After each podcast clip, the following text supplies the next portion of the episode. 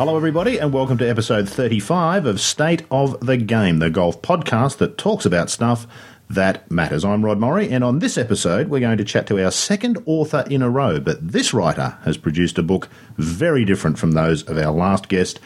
Kurt Sampson will be chatting with Professor Mark Broadie shortly about his new book, Every Shot Counts. Before that, though, let me bring in my co hosts, as always, from the US, blogger, author, course architect, critic, Geoff Shackelford. Good to talk again, Shaq. Shaq, are you a numbers guy? This could be uh, right up your alley today if you're a numbers guy. You know, I, I was when I played college golf. I tried to do my own stats, and then I've sort of uh, gotten away from from that. And other than ShotLink, viewed a lot of it as sort of overwhelming. But now that I've gotten into TrackMan and I've I've read um, what Mark Broadie's been doing, and and uh, I'm now totally on board.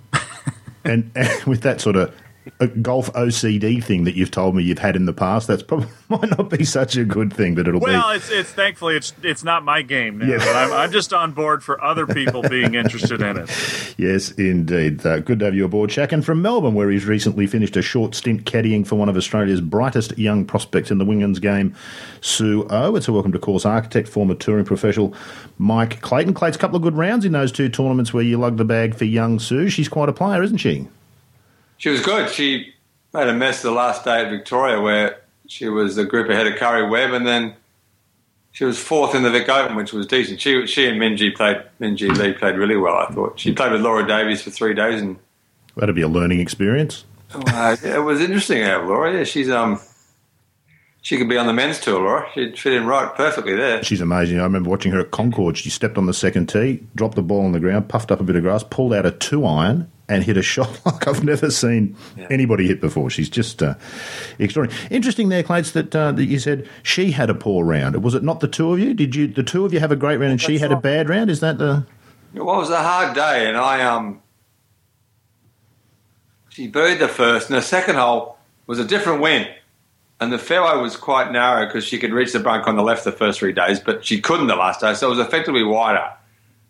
And I should have said, you got much more room here, but she pushed it down the right in the rough and made a bogey. And then third hole, she had a really quick putt across the green. I knew it was quick, but you never know whether to say that because as soon as you say that, they leave it six feet short. So she whacked that eight feet past and missed it. And she just kind of just kept doing little things. Sort of the, the sort of mistake a 17 year old makes when she's got a chance to finish in the top ten in the LPGA event, and just you know, just and it was a hard day. It was windy and the greens were hard, and, but she shot a, you know 66, 69, 66 in the middle, which was terrific. She's a fantastic player and a great kid, a really nice kid. So it was. Uh, I really enjoyed it. Yeah, and no doubt she benefited from your experience too. I would think. Sure about that, but anyway, having you having you on the bag. Well, of course, all of those things that you've talked about there and the mistakes that she made are exactly the sort of thing that Mark Broadie could break down for us and tell us exactly where she's going, both right and wrong. Young Su, he's a professor, but he's also a low handicap golfer.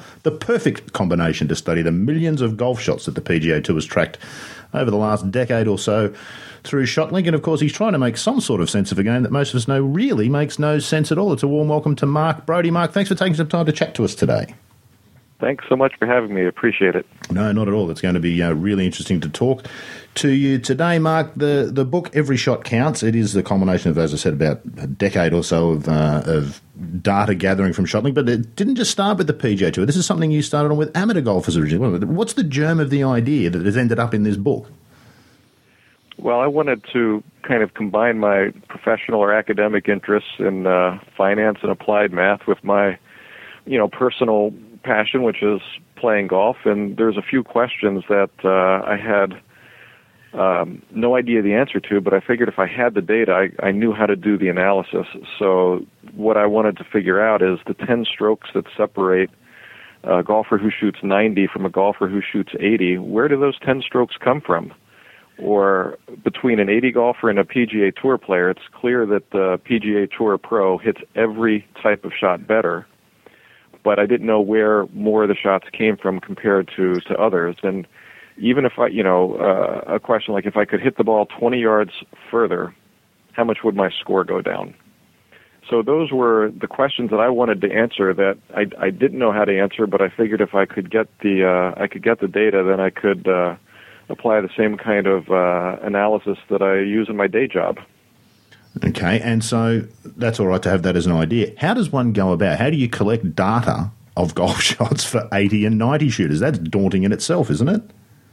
Well, that was the hardest part to start. The first thing I did was try to scour the internet for anybody else who had done this, and I couldn't find anything. So the reason it took me so long to, to start off was designing a program to collect amateur data. And this was even back before Google Earth, even though now I use Google Earth. But the, the idea is when you play around and you have a, uh, each of the holes mapped out, you um, uh, write in a piece of paper a little X, uh, which you know is a map of the hole. You write an X where your shot is, and then after the round, you can click in a computer, and it will record where the shot started, where it ended, whether it was in the fairway rough, and how far it was to the hole. And that, you know, turned out to be like a personal shot link system. At the same time, I was developing this program called Golf Metrics to record amateur data. Unbeknownst to me at the time, the PGA Tour was developing their ShotLink system to record PGA Tour data. And um, a couple years later, they gave me access to, to their data, and then I, I now slurp their data into the Golf Metrics system to, uh, to analyze. But it's the same idea. You can understand the game better if you have more detailed information about where golfers hit their shots well, a couple of things that are interesting out of just the simple things you've said there. For all the technology and the advances and a lot of the stuff we talk about on this podcast all the time, the golf ball and golf clubs and all those sorts of things. In fact, it's this collection of data, particularly what the PGA Tour has been able to do and the way you've been able to interpret it, that might actually change the game more for golfers at every level than any of those other physical things, isn't it? Because we've never had the ability to break the game down the way you have done in this book.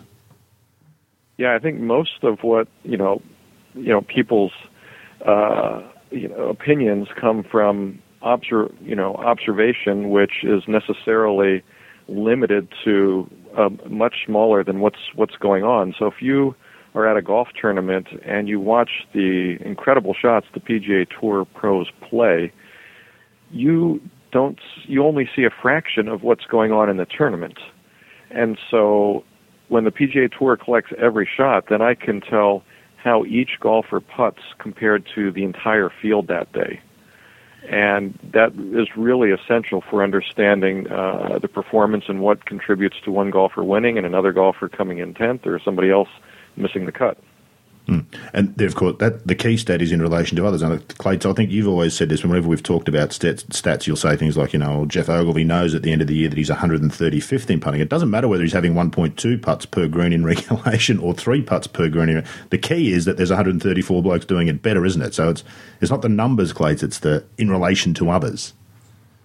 Ah, yeah, yeah. I yeah. Sorry, go ahead.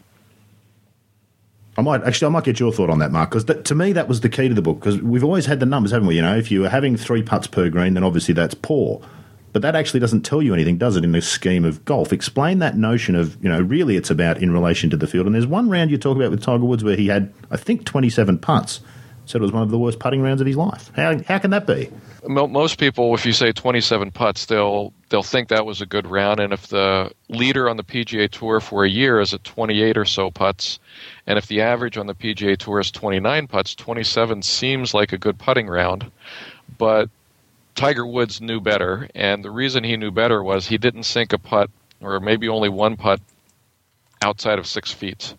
So it's not just how many putts you take, it's the distance that you start from. And that round, Tiger Woods was starting very close to the hole. So if you count putts, a one putt from two feet, you're not gaining or losing strokes on the field. A one putt from 30 feet, you are gaining on the field. And one putt from 60 feet is even better. So even though all three count as one putt if you're just counting putts, uh, one or two are much better performances than, than the other. Mm. And what strokes gain putting does primarily is it takes into account the the, the distance of the putt or the, the difficulty of each putt.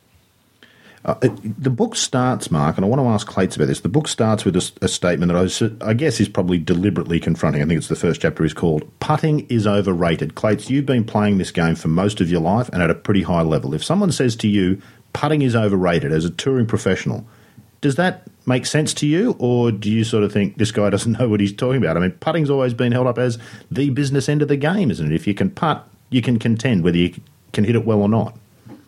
No, that make, that does make sense to me. I always thought that because I I always felt when I played well and did decently in tournaments, it was because I played well because I hit the ball well. But go, I would go back to Mac O'Grady told me years ago. He said, if you want to win a tournament, so the, the, the, a difference between playing well and Su and I were talking about this a lot in the last couple of weeks because people are all over her about her putting. That the difference between putting well and well, well, playing well in a tournament and winning tournaments. I think Mac told me that to win tournaments, or when Tom Watson was winning regularly on the PGA Tour, he would make 100 feet of putts a day. One putt greens would, would add up to 100 feet, 400 feet a week. That's what, and that's what you need to make to win. So I guess my question to Mark was: Is that valid? You know, to win on the PGA Tour, do you need to make 100 feet of putts a day? Uh, there's different ways to win, and if you saw the uh, the Northern Trust Open or some of the other recent tournaments, you can win when you're just putting uh, tour average. If you saw Jack, Zach Johnson when he won the Hyundai, the first tournament in uh, 2014, he won even though he was putting average um, with the field.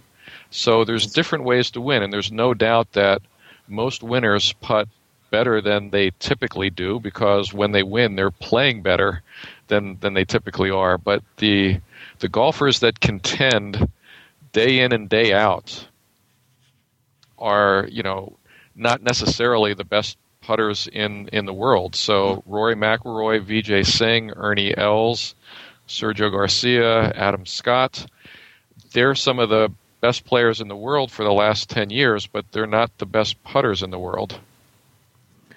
And that it, it gets interesting. One of the things you, you point out in the book, Mark, and you'll probably be interested in this, Clay, there's a bunch of different ways to be a good player, isn't there? For a long time when Tiger Woods dominated, he was the best mid to long iron player uh, in the game as a ball striker, and combined with a great short game and great putting, he's better than everybody yeah. else at just about everything. But Steve Stricker, for example, uh, his strength is his, his wedge game, as we all know. But but combined with his putting, he doesn't need to strike as well. There's different ways to be a top ten in the world player, isn't there? Oh, absolutely. Yep.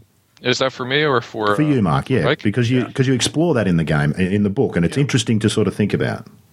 Yeah. So one one of the things, if you look at the last ten years or so, in order to be in the top ten in the world, you need to gain about one and a quarter strokes per round on the field.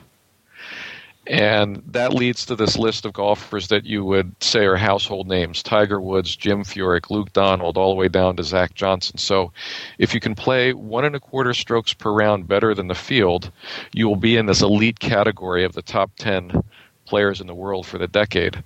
And there's different ways to do that. So some golfers, you know, what, whatever combination of putting, short game, approach shots, iron shots, and driving gets you to one and a quarter shots uh, per round gaining on the field is is a way to be one of the best golfers in the world. Hmm. Does that does that sync with you, Clates? Would you think intrinsically, because of course we've never had the numbers to back it up, but would you think there's different ways to be a top? I suppose Seve Ballesteros is a very different golfer to Nick Faldo, wasn't he? They're both top ten players in the world. The evidence is right there, isn't it? Yeah, I mean Seve was the best player because he hit the best shots. I mean, he was erratic, but he hit the most incredible shots, and Faldo was great because he just kept doing the same shot over and over. Mm. So there are different ways. I mean, Greg was somewhere in between, I suppose. Mm-hmm. But I, I, remember I wrote an article about Tom Weiskopf once. I spoke to him in Scotland one year, and I asked him who the best putter he ever saw was, and he said, "Well, Jack Nicklaus was, of course." Looked at me like I was no, well, he didn't look at me like I was stupid, but it was like, "Well, Jack Nicklaus was." So what about Ben Crenshaw or Bob Charles. I said, well, they had to be. He said, but did you ever see a putt Nicklaus Smith said he had to make, which was a, you know, you know I guess that's the intangible of the statistics hmm. is you can you can make a lot of putts, but when it comes down to the eight footer at the last of all the money, can you make that putt? And of course, hmm. what he was saying was Nicklaus always made that putt. And of course, but it's, yeah, sorry, go, Mark. But it, but it sounds like he was also saying that uh, you know Ben Crenshaw was a great putter, but he didn't win nearly as many tournaments as Jack Nicklaus did. That Ben Crenshaw had to be a great putter to win tournaments given the rest of his game, where Jack Nicklaus yeah. didn't have to be, you know, the top of the world putter to to win all the tournaments that he did. Well, and didn't Jack tell Rory or say, and Rory agreed with, you know, you don't need a short game to win. I'm pretty sure I heard Jack back that up again next week. I remember Rory quoted it a couple of years ago that, you know, if you hit the ball well enough, you don't need a great short game to win golf tournaments. And it would seem that's backed up, Mark. If you do hit it well enough, you can get away with not being a great wedge player or a great chipper or putter if you Absolutely. don't have to do that very often. so. That's that's exactly right. And um, you know, no no golfer except possibly Tiger Woods is great at every single part of the game. And uh, you know, Roy McIlroy is an example of somebody that at the moment doesn't have a great short game. He's not a great putter, but imagine how good he could be if he improves on those as well.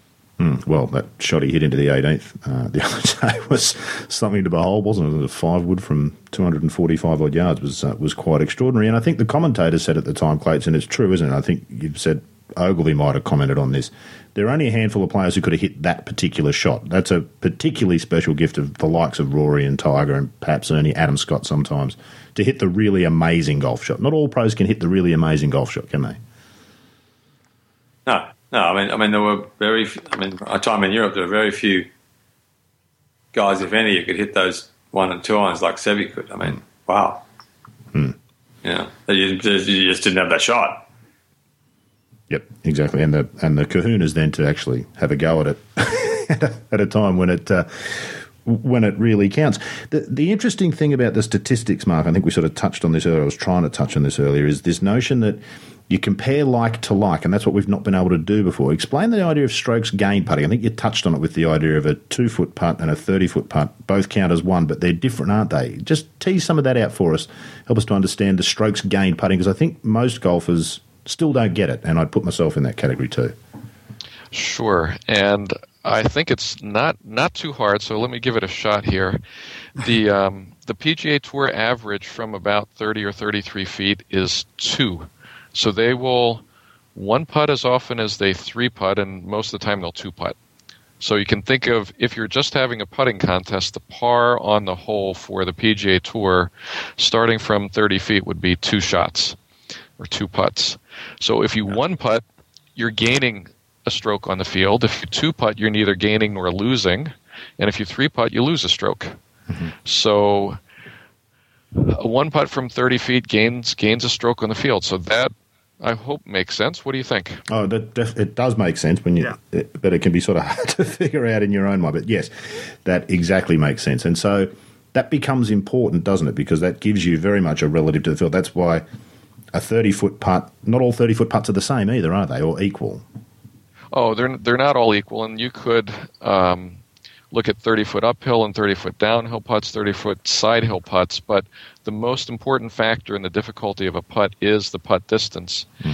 So if you go back to a two foot putt, the PGA Tour average is just very slightly over one. So if you one putt from two feet, you're not gaining or losing. Mm-hmm. If you two putt, you're going to be losing a stroke. If you three putt from two feet, you're going to be losing two strokes. And possibly your so, mind. so that so that makes sense too. I hope. Did, did I lose you there? No, no, not at all. If, if, if, a, if a touring pro three putts from two feet, Mark, I'm suspecting they're losing more than a stroke on the field. Possibly a caddy, a wife, uh, a job. I'd be losing just about it. Although, in fairness, it, that's uh, right. If uh, yeah, you're Bubba Watson's caddy, you're going to get a, a, yelling. Yeah, most uh, most definitely. Jeff, I think you've got something for Mark. Well, I've got yeah. I don't even know where to begin. I have a lot of questions, but uh, I, I think the first thing, kind of stepping back in talking about the book and and what you've done. I mean, one of the things I've seen already, just at the end of the last year, in listening to players talk, is how much more players are using stats to analyze their game, and how much instructors are using it to to be able to make their case to players as to what they have to work on. Um, the publisher of the book, who's a, who's done a lot of great golf books, thinks this is the most important book he's he's done. Is this because he believes, and, and your research tells you that all of taking this statistical information is going to make players practice better, or um, is there something else that we're going to see from all this that we're not quite uh, understanding yet?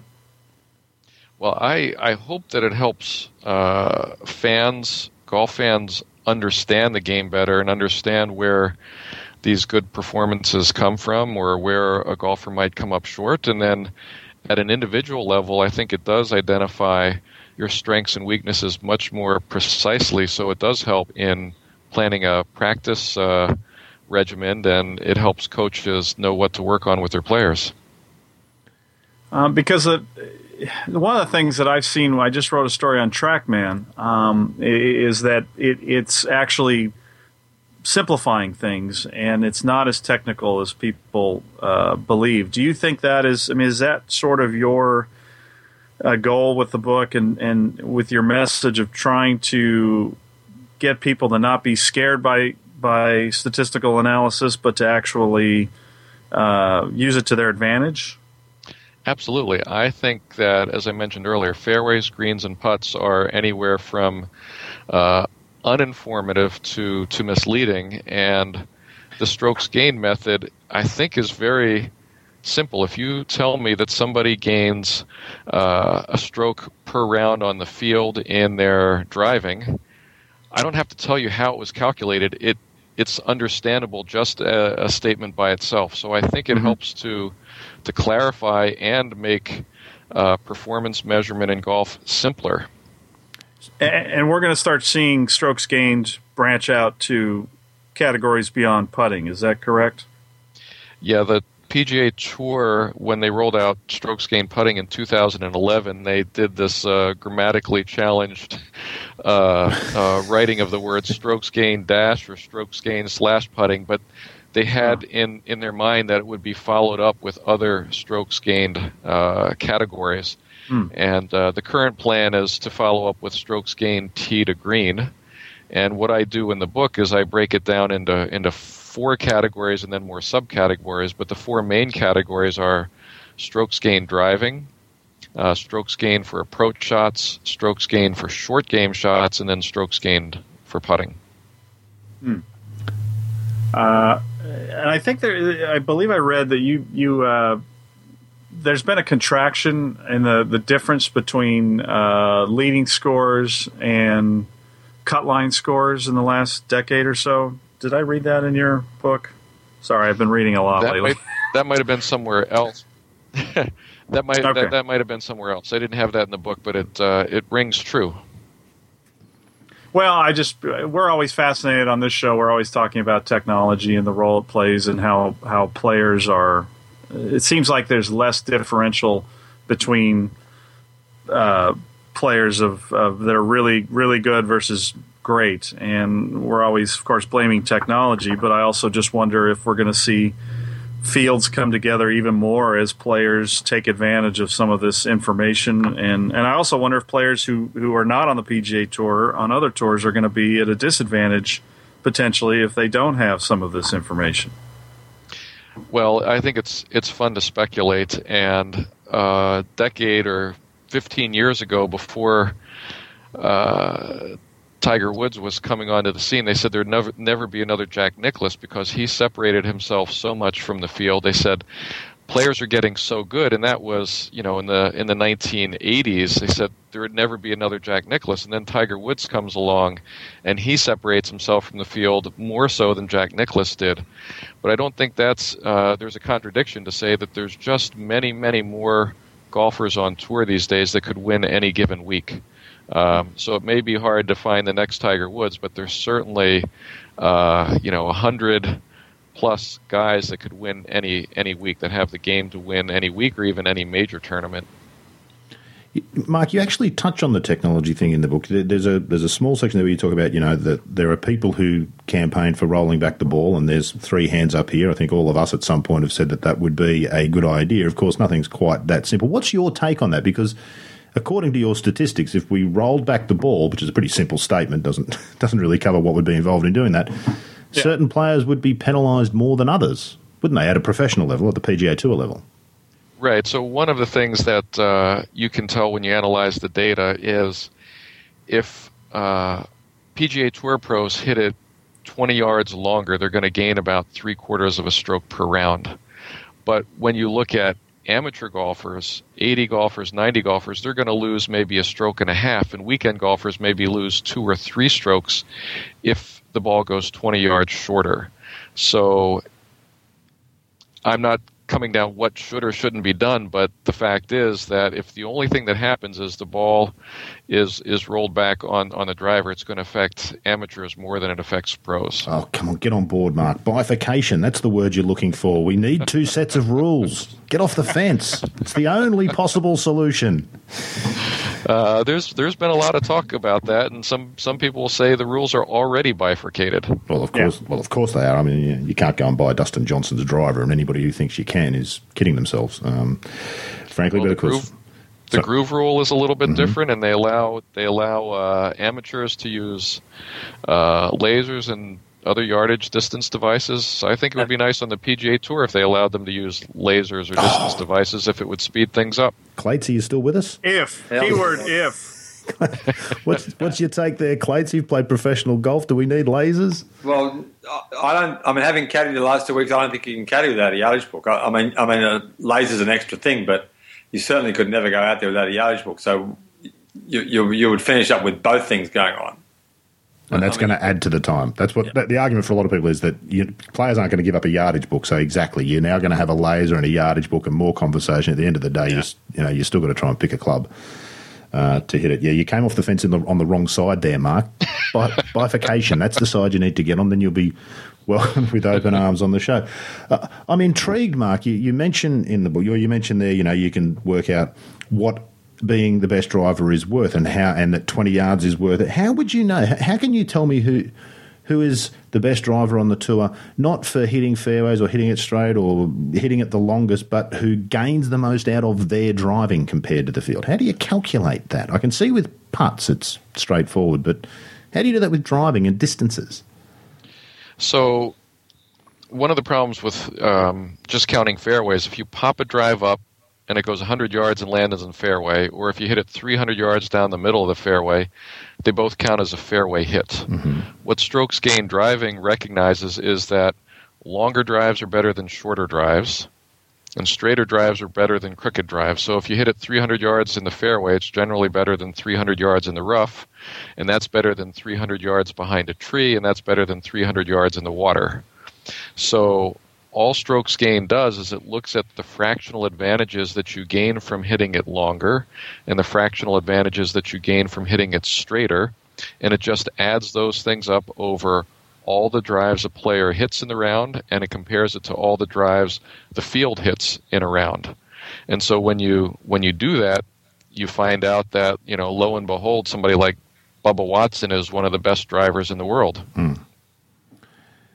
Okay because it, it, it's Clates, how would what sort of questions would you ask Mark as a player? I mean, I know that you've you've you said, sound stumped, Rod. I thought that was a, a wonderful explanation. No, it was it was a terrific explanation. I was actually trying to think of my next question uh, whilst Mark was finishing his answer. The next one to that one, and what I wanted to know, Clates, as a touring pro and all that sort of stuff. We've talked about stats before, and you say it's great the stats that the players get now. What sort of information would you be looking for back in your playing days if this sort of stuff was available? And what would you ask Mark? Because I think Mark's worked with a couple of tour players. Have you not, Mark? Jason Day or their coaches in particular?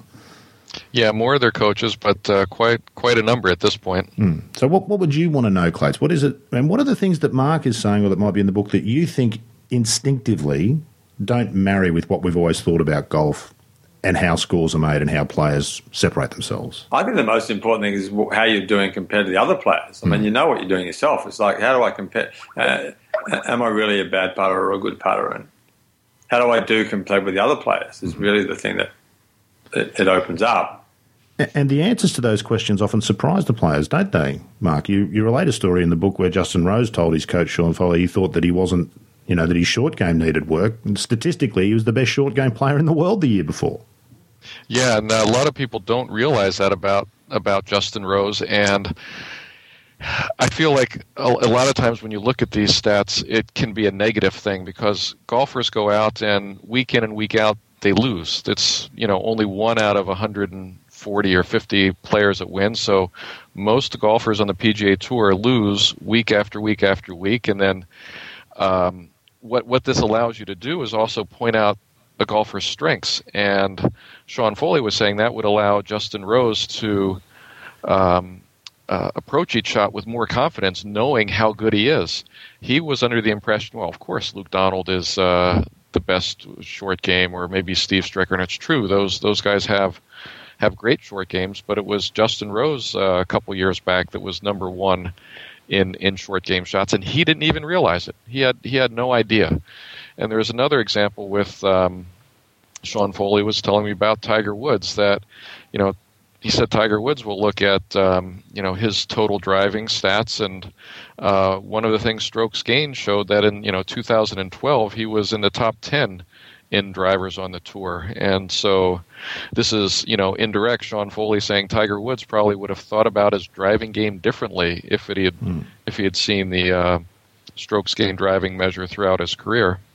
Can you Uh, Clates, what would be the importance of that as a player? Take that Justin Rose example, or even the Tiger Woods one. Actually, all he hears is people like us tell him what a poor driver of the golf ball he is. I don't know how much he listens. Probably not much to us. But as the player themselves, if someone said to you, you thought you weren't particularly good at an area, and they said, well, actually, statistically, here is incontrovertible proof that not only are you good, you're the best in the world at it. What could that do for a player? That's I'd not thought about it that way. That's interesting, isn't it? The, the way you might then approach the game differently. I don't know you'd approach them differently, but they would certainly give you more confidence and mm. say, well, I'm actually not so bad at this. Or So sta- standing over a crucial chip or pitch rather than thinking, you know, I've had trouble with these, do you start thinking, well, I know that I'm as good at or better than these at anybody else? Yeah. Because at, at, crucial moments, statistics don't help you, do they, Clates? Golf doesn't work like that, does it? it that confidence is might be the X factor that's the difference between making a crucial up and down and not, or is that overstating it? Yeah, I mean, how do you how do you measure Tom Watson's chip at Pebble Beach in 1982. I mean, you know, no statistic can tell you anything about that shot. No. It's just, you know, it's the. And, and I always thought the, the intangible is how much the emotional stability you get from knowing what you're doing from tee to green. You're not always fighting your swing, or you're not fighting, you know, poor shots, or you know, it, it must have been great to play golf like Ben Hogan, where you just knew that the thing was going to come out of like a not every time, but you know, there must have been a lot of emotional stability in knowing that that machine was just going to keep working time after time. You know, the great ball strikers who just kept hitting good shots, mm. and the, and this, you know, the freedom that gave you emotionally not to get majorly stressed about what was going to happen day after day. Oh, you know, the, the thing I always struggled with was, you know, what's it going to be like tomorrow? You know, is the swing still going to be there tomorrow? And you would lurch from field to field, and lots of players played with the insecurity of um, poorer techniques, I guess. But your reputation's always been one as as a particularly consistent driver, just hit fairway after fairway, always hit it well. Are you saying that from within it didn't always feel like that, or? Uh, no, it didn't. I mean, I know I hit it straight, but no, it didn't. You know, the, the, the, I mean, there were times when obviously everyone plays well, hmm. but was wondering what it would be like. I mean, Trevino was another example of a guy that just seemed to just every single day go out there and just rifle it with a great action and how much confidence and emotional stability that gives you. Because mm. of course, hitting good, pick you up to play better, and mm. you, know, you know that's the intangible thing about golf is because hitting good shots doesn't equal playing good golf, does it, Clates? Well, no, it's just hitting the ball well. I mean, there's a there's a major difference between hitting the ball well and playing well. Mm. Which is kind of you know used to drive the wives crazy when Okay, I played great today and shot 75. Well, no, you didn't. You might you might think you hit the ball well, but you played an awful round of golf. Mm. Shot 75. It was no good at all. Mm. Doing pro level, you know, it's a, playing well is getting your ball around the golf course mm. properly.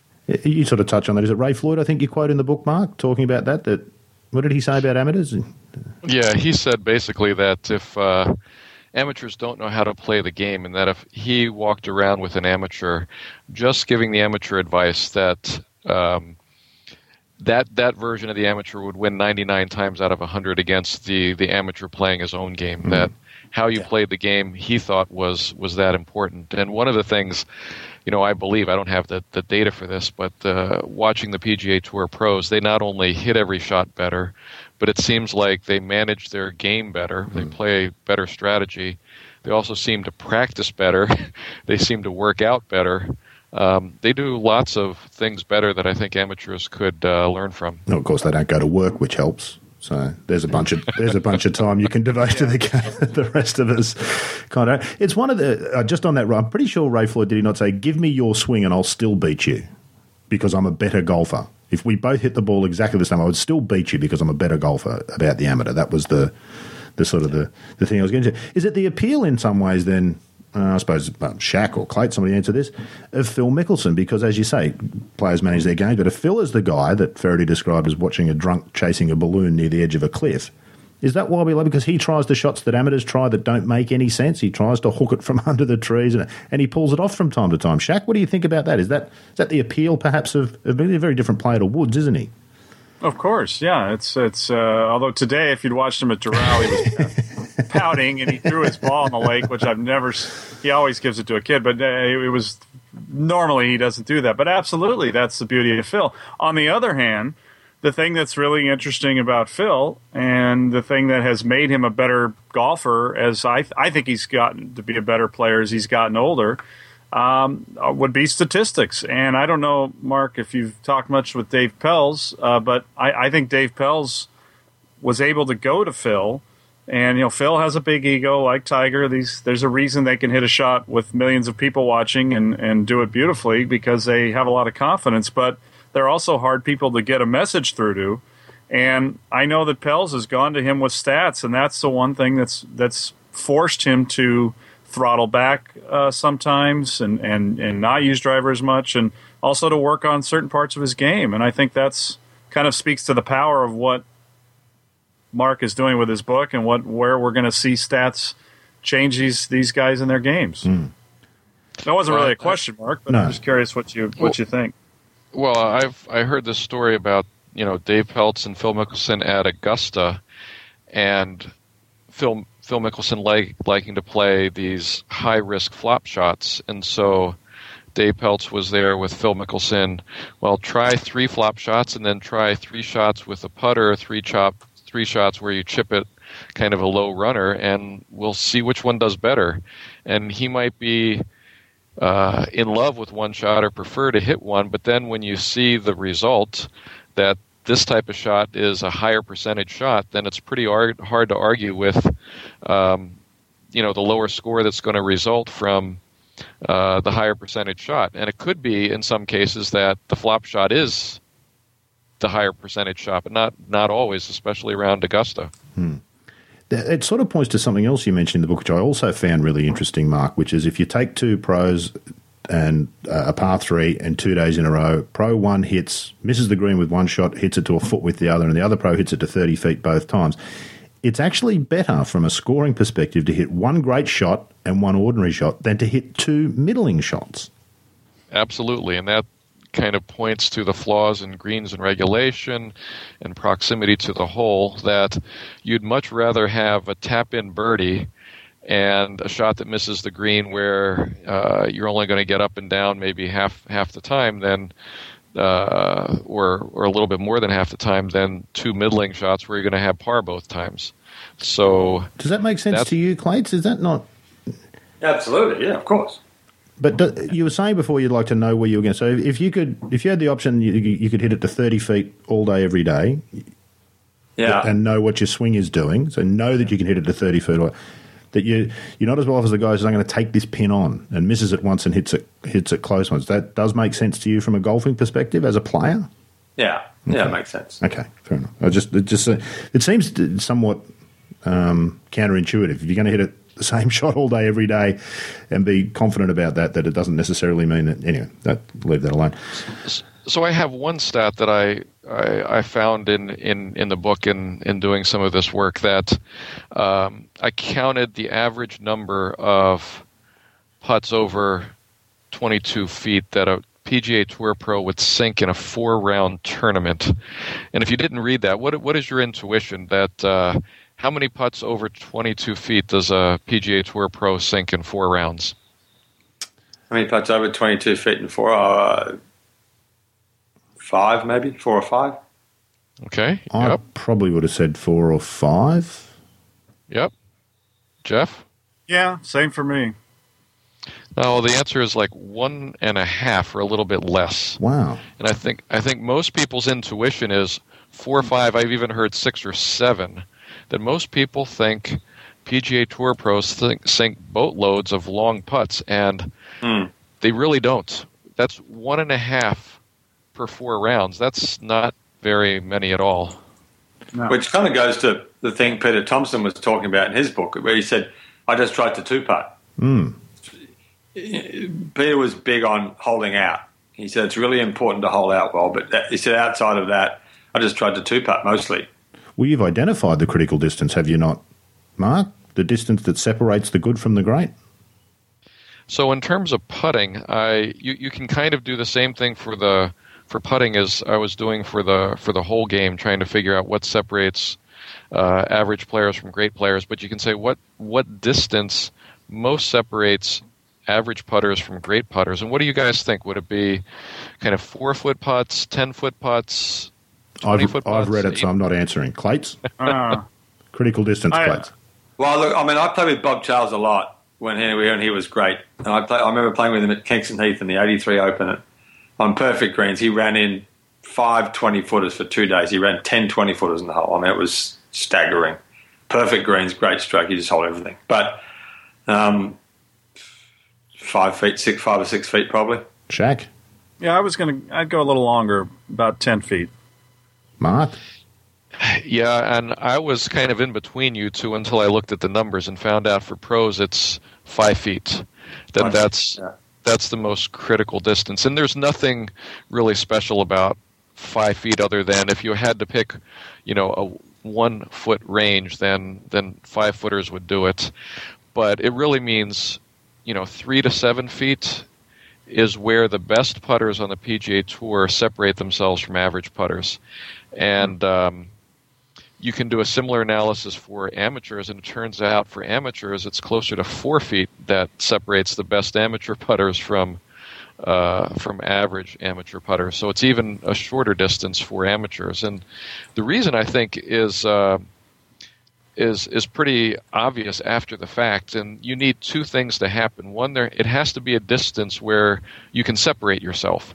So you'll have a lot of one and two footers in the round, but everybody makes those, so you can't really separate yourself. You'll have some 20, 30, 40 footers, but it's hard to separate yourself there because you're pretty much going to be two putting. Um, so it needs to be this intermediate range where you can separate yourself and there's a lot of putts. And so that's why it's four feet for amateurs and five feet for pros. They they not only can separate themselves, but there's a lot of them. And those 40 footers you talk about, they're going to finish between three and seven feet often, aren't they? And that's where you, it's that second putt that you make pars instead of bogeys uh, quite a bit of times. The other interesting thing about that, Mark, was that you found um, pros are not that much better putters than amateurs, which I found really interesting. Well, they certainly are better, but just not that much better. So, if you um, you know take a look, you know between a, a pro golfer that maybe averages 29 putts around, and an amateur golfer maybe averaging, you know, 31, 32, 33, or maybe 34 putts around, the um, the difference in the number of putts is nowhere near the difference in the in the number of uh, of shots in the round. So it's um, I said it's a it's a huge difference uh, in score caused by tee to green shots more so than more so than putting. Of course, television misleads us, doesn't it? Because all we see is pros holding putts on TV because they're the guys that are leading, and that's why Yeah. they're leading, because they're, they're holding putts. Clates, I think you've got a question for Mark. Yeah, Mark. Um, I was talking with Geoff Ogilvy last year, and he, he told me if you gave the worst putter on tour hundred putts from four feet, and the best putter on tour hundred putts from five feet, who made more putts? And most people I will ask that question say, "Well, the best putter on tour from five feet makes more putts." His answer was, "No, the worst putter on tour from four feet makes more putts from a, than the best putter on tour from five. Does that? sort of I love it. That's you- that's a great. I love it. That's a great observation. Distance is so much more important, and I've heard announcers say something like, you know, it, it's it would just be absurd to say, well, I'm uh, ranked 150th in the world on eight foot putts. Um, so, sorry, let's say I'm, I'm ranked number one from eight foot putts, and I'm 150th from four foot foot, foot putts. Would you rather putt from eight feet than four feet? Of course not. And that's a that's an extreme example of this. That it's much better to be a foot closer to the hole than to be the best putter in the world. Uh, Yeah, distance and- matters that much. his point really was the importance of chipping. Yep. if you chip the ball to four feet, it's significantly much different than chipping it to five feet because every, Absolutely. because you, you'll make it from four feet, but once you get outside four feet, then you start the percentage of increase of missing goes goes way up. It is a great observation, though, isn't it? Uh, How many golfers think like that? I wonder, Mark, or uh, from from Geoff. That's a really interesting thing to have brought up, isn't it? To how many golfers think that way? I wonder. And, Yeah. And can you drive yourself mad with this stuff if you're not careful? Ah. Well, that's, Well, I that was my question Yeah. for, for Mark. Yeah. Sorry, Shaq. Sorry, mate. Well, I Mark's think a it good.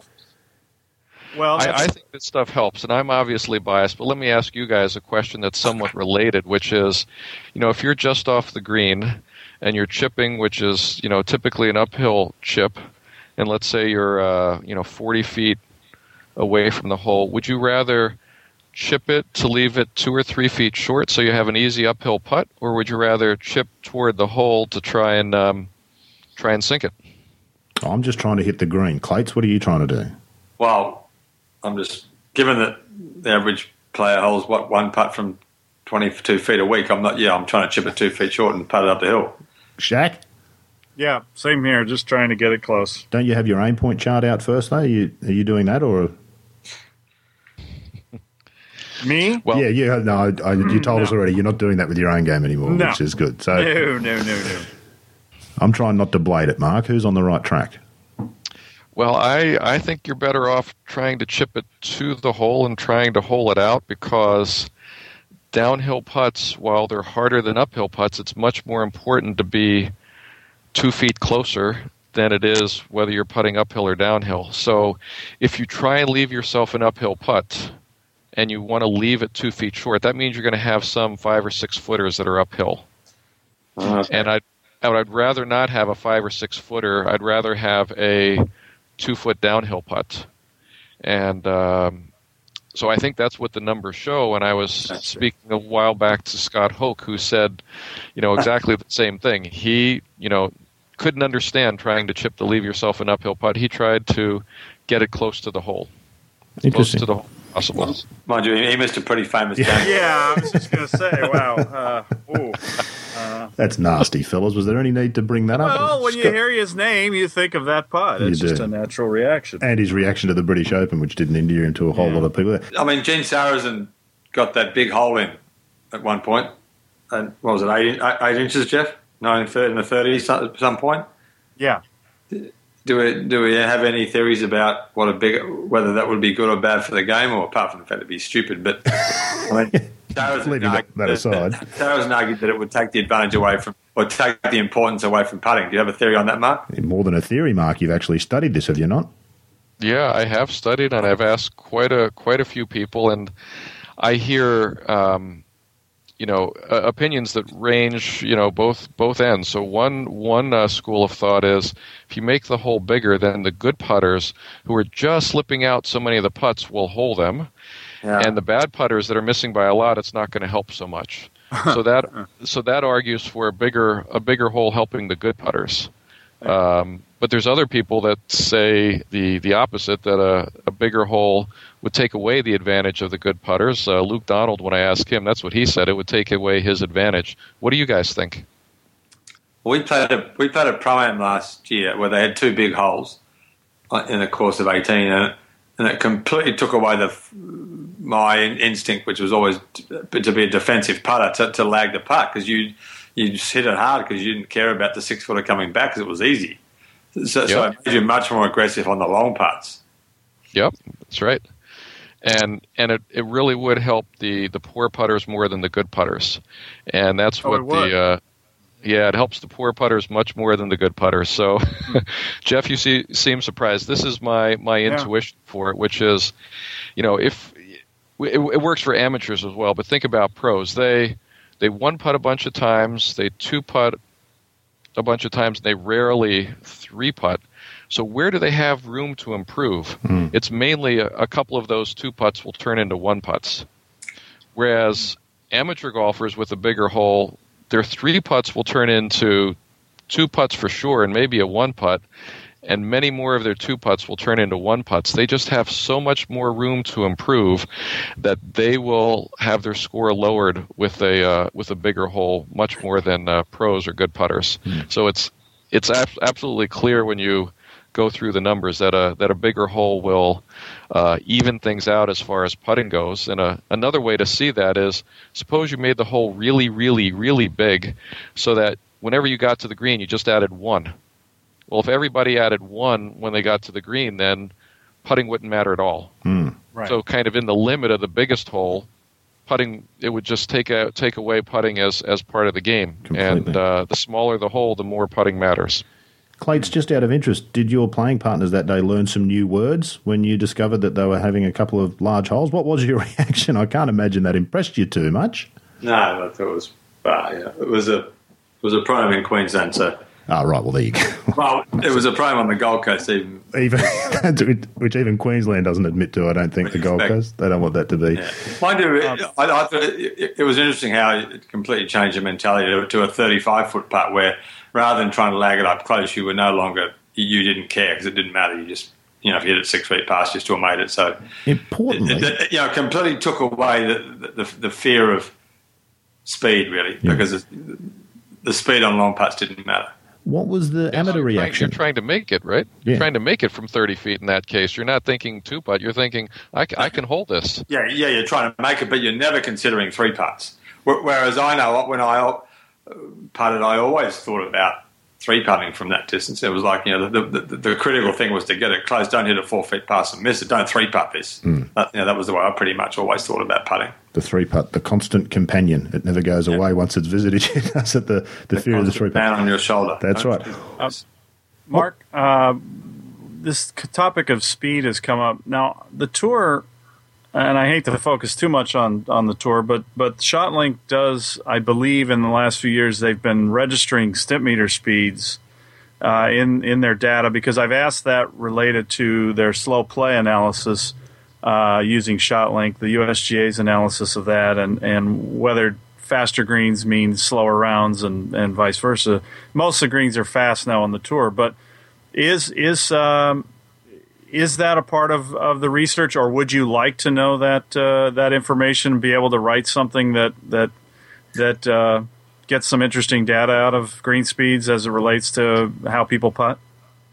Oh, absolutely. Um, but there's a couple things there. One is uh, the PGA Tour tries to have most of the green speeds about the same from week to week, so that they're not yeah. varying that much. If they if they are varying, it's more because of weather, other factors out of out of their control. But I think it would be yeah. hugely interesting to see um, what the green speeds are at Augusta compared to the PGA yeah. Tour, and to make that comparison, and also make the comparison with uh, with amateur golfers. Uh, but I don't think there's enough variation in terms of uh, uh yeah. green speeds on the PGA Tour to say too much about the pace of play there. Yeah, it's just too bad. Yeah, because it, it would be fun to know. Although I, I, I know from talking to them some of their initial research where they have uh, the USGA is just done separately. They they haven't found a big difference, um, but I find that hard to believe. Now you're a, you're a good golfer. You've won a club championship. Um, um, I'm curious as you talk about all this, and you've done this book, this beautiful book with all this information. How how's your game? how do you play golf at this point, or are you able to go out and are there days where you kind of do a statistical analysis, and other days you just let it go and go enjoy the the birds and the butterflies and the green grass? oh, my uh, my playing companions give me a hard time asking me how how can you play golf when you're keeping track of uh, you know all my shots and all of their shots, and I've just gotten so used to it that it's it's basically second nature. How do you um, do that? So, do you use an app or do you use a pen and paper? So I, it's it's it's pen and paper where when you make a shot, you just put an X down uh, where where your ball is, and uh, after the round, you just uh, click wherever that X was. So if you hit a tee shot and it's five yards short of this bunker on the right side of the fairway, you just make an X there, or you just click on this uh, GolfMetrics computer program, and then it does all the calculations for you. So it's pretty simple to use, but you have to uh, do a little uh, post round data data entry. But the advantage is you can you get this report immediately, which tells you um, it breaks down your game into where you played well and where you played poorly, and it certainly helped me to try and you know once I see oh my you know my short game has gotten much worse in the last month, I'll go practice at the short game area, or I'll go take a lesson, and if my putting gets bad, you know I'll I'll do the same. I'll I'll putt on the green, or I'll I'll take a putting lesson, and there's a lot of amateurs that I know that have never had a putting lesson, or they've never had a short game lesson, and um, that that can really help help your score. And just just having the uh, the immediate feedback of of uh, where you gained and lost shots in a round, I found to be uh, helpful. At least it slow slowed down my uh, my getting worse as I've gotten older. Mm, of course, us amateurs have also got no idea how to practice. Have we, Clates? You must have seen that time and time again. Yeah. Amateurs clueless about what and when to practice. Let me run another theory past you that I've. It's from my observation. There's, there's a group of players when you give them a modern driver, the, the long shaft, light shaft, big head, sort of young, youngish, sort of you know, twenty to forty year old guys who are reasonably talented with ropey techniques, who smash it a mile when they hit it. But there's now this massive right shot. There's this huge inside open face block that goes miles to the right, and they never find the ball. And I play with these guys, and I tell them, I said, "You guys would all score lower if you played with hickory shafts because you because you would learn to hit the ball straight. You would never miss a fairway. You would hit it. You know, you would never hit the great drives you hit, but you would never lose the three balls around you lose. Does that make any sense, or is that kind of? Oh, yeah, because people say the modern driver is great. I say the modern driver for, for a specific. It's been great for pros. It's been great for women, but for that kind of group of players who are strong hit the ball a long way. I just see this massive wide shot now that I never saw with a persimmon driver. Yeah, I think if you can hit it 50, 50 yards longer than before, you have the potential to hit it 50 yards further to the left or right. We had a guy who contended in our club championship one year. He could hit the ball a mile. Yeah. And the next and the next year when we had this both years we had a stroke play qualifying, but I don't think he broke 100. And uh, he, he's exactly the guy that you're describing that uh, when he's on, he can do great, but uh, when he's off, you know, you pump a couple of out of bounds and uh, your score goes up really quickly. So there's definitely a trade off between distance and accuracy. And if uh, if you're that wild with uh, with the driver, like you said, yeah, go try a woodwood or a hickory shaft and and get your uh, swing a little bit more under control. There's a, there's a few pros practicing yeah, yeah. with the Persimmon these days, aren't there, Clates, for that very reason? Uh, I'm not sure. You know, I mean, I, Geoff obviously plays a lot with them, but um, it just seems to me that you know that new club has introduced the, the, the phenomenon of you know having the Geoff, you would know about working on TrackMan. A friend of mine went to a teacher. He oh, said, I heard. He, he said, "I know about blowing it right." he said your face is four degrees open and you're past six degrees inside. That's why it's going sideways. You know, my, my it's only observation, but I'll, my guess is that 30 years ago, no one with a wooden driver had it six degrees inside and four degrees open. It was too short. It was too heavy. It was it was a smaller head. People weren't just wailing away and trying to hit it forever. And it, it, right. it's just it's fundamentally changed the way that group of players I'm talking about see the game and play the game. It's all about let's see how far we can smash it. And of course, there's this massive, crazy shot that people mm. hit, which for as an aside, which as architects working on traditional old golf courses built in the suburbs, it's a nightmare to try and solve boundary problems because you can't yeah. legislate against that thing that just goes sideways right. Well, one of the things that uh, I remember Dick Rugge telling me, I don't know if this originated with him, but he was talking about the change in the, the equipment. He was saying it's not necessarily that the uh, equipment makes the ball go further, it's that with the, the bigger, lighter drivers, uh, the guys on the PGA Tour, the college players, can swing with abandon mm. yeah. uh, because they don't have to worry about hitting it right on the center of the face. Whereas um, in the older persimmon era, they would they would swing much more reserved to hit it on the on the center of the face. It's not, you know, if they wanted to swing as fast as they could, they could probably hit it just as far. Um, I'm not sure if they if I believe that, but it was another way to look at the uh, the debate on on technology that it's it's not so much the ball's going further, but you can swing with abandon where you couldn't before. It's fundamentally yeah. changed the professional game, hasn't it, Clay? It's changed the game we watch as a spectacle from a from one type of play to a different. It really is a, a, a slogging game. I think Foley opens your book by saying, Mark, that even with kids these days, his focus is teach them how to smash it. Once they know how to hit it as far as they can, then you can teach them to hit it straight, which is, I guess, reverse of what you would have learnt, Clates. Well, but, but, but Nicklaus learnt that way, and Palmer learnt that way. But yeah, it's um, you just don't see short hitters anymore. Mm.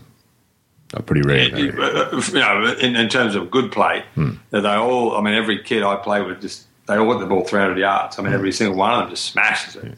What's the saying? Well, all good players are long hitters, even though not all long hitters are good players necessarily. Yeah, yeah exactly. Distance kind of uh, will give you the potential to score, but if you're, you know, an amateur golfer and you can't hit the ball more than 220 yards, you're not going to be breaking 80. Mm.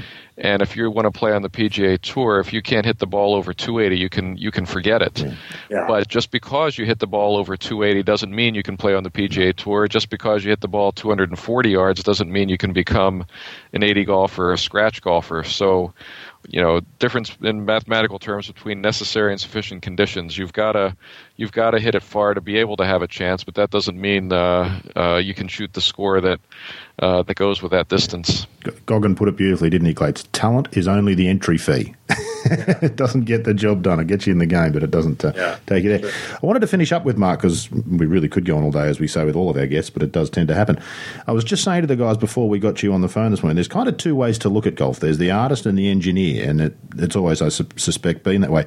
Are you the guy who is deconstructing the Mona Lisa, and are you ashamed of yourself for doing that?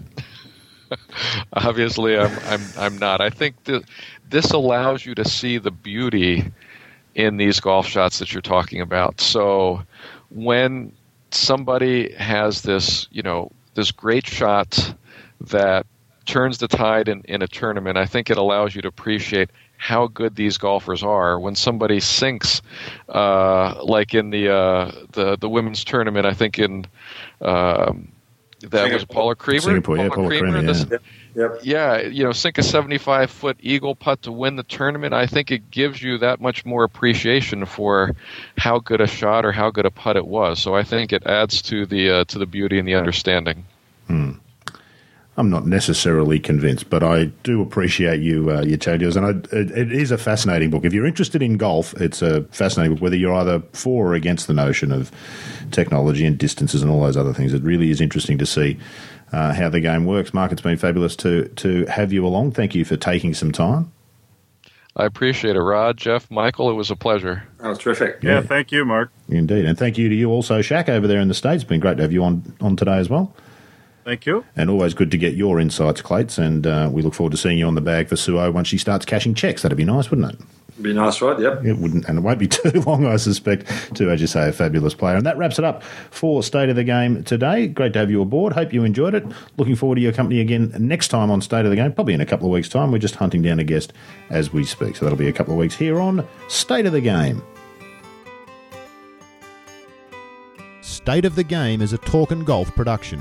Theme music, Writer's Retreat, provided by Lloyd Cole. Visit www.lloydcole.com for more information. For more golf podcasts, log on to www.talkandgolf.com.